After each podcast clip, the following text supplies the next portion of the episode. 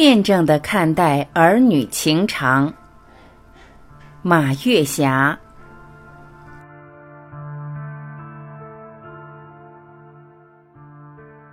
生活中有很多亲密关系，比如说子女和父母的亲密关系，比如说兄弟姐妹间的亲密关系，当然还有一种亲密关系，就是夫妻或者是情侣间的亲密关系。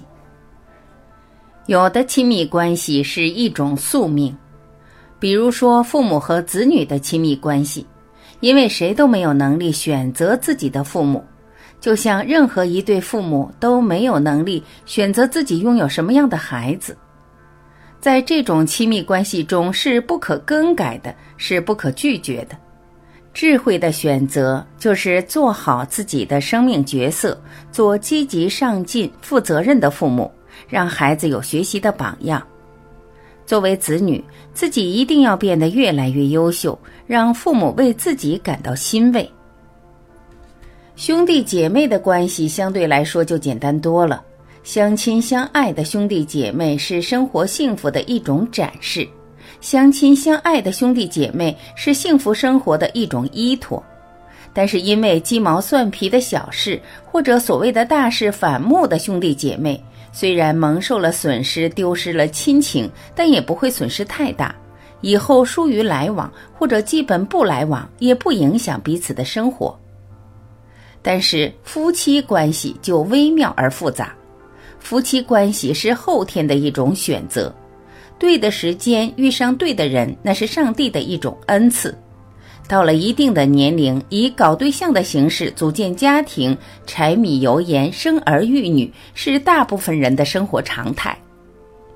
在文学作品中，爱情是永恒的主题，歌颂爱情、赞美爱情的作品流芳千古，感人肺腑。但是，文学作品中的爱情和生活中的真实爱情有着很大的差距。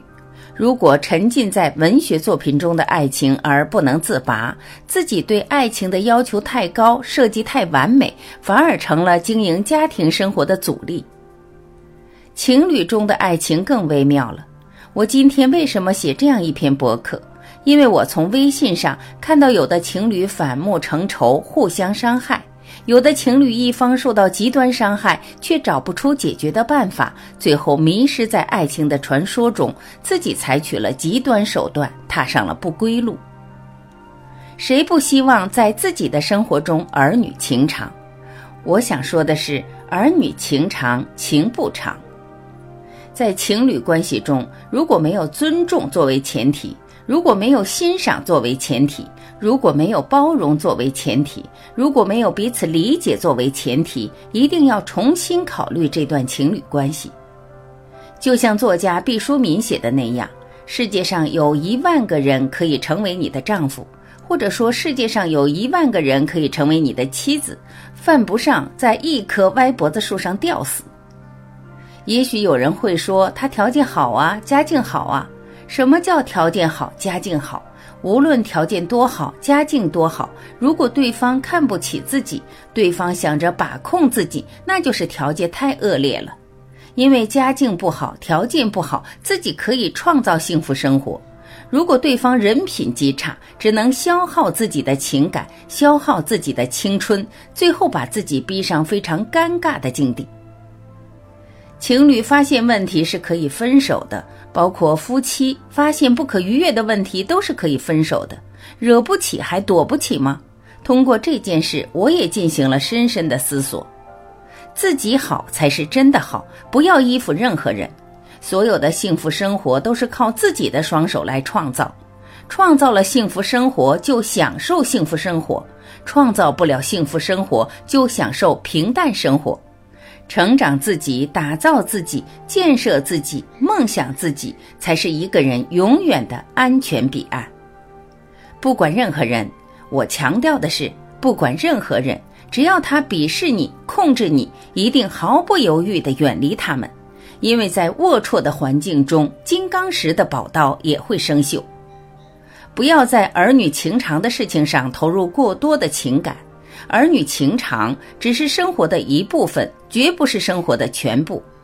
拥有的时候就倍加珍惜，尽情享受；缘分尽了的时候，就相忘于江湖，两相平安，华丽转身，漂漂亮亮走进另一种生活。自己行，怎么活都行；自己不行，怎么活都不行。无论在什么年龄段，不要对配偶要求过高，更别说是情侣了。不纠结对方的成长，而关注自身的成长，才是智慧的选择。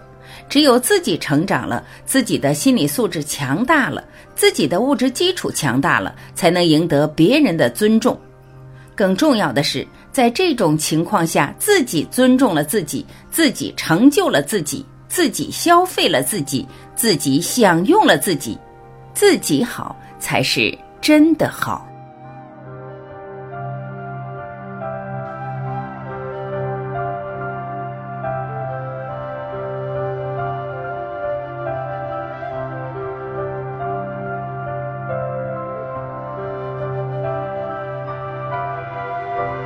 感谢聆听，我是晚琪，我们明天再会。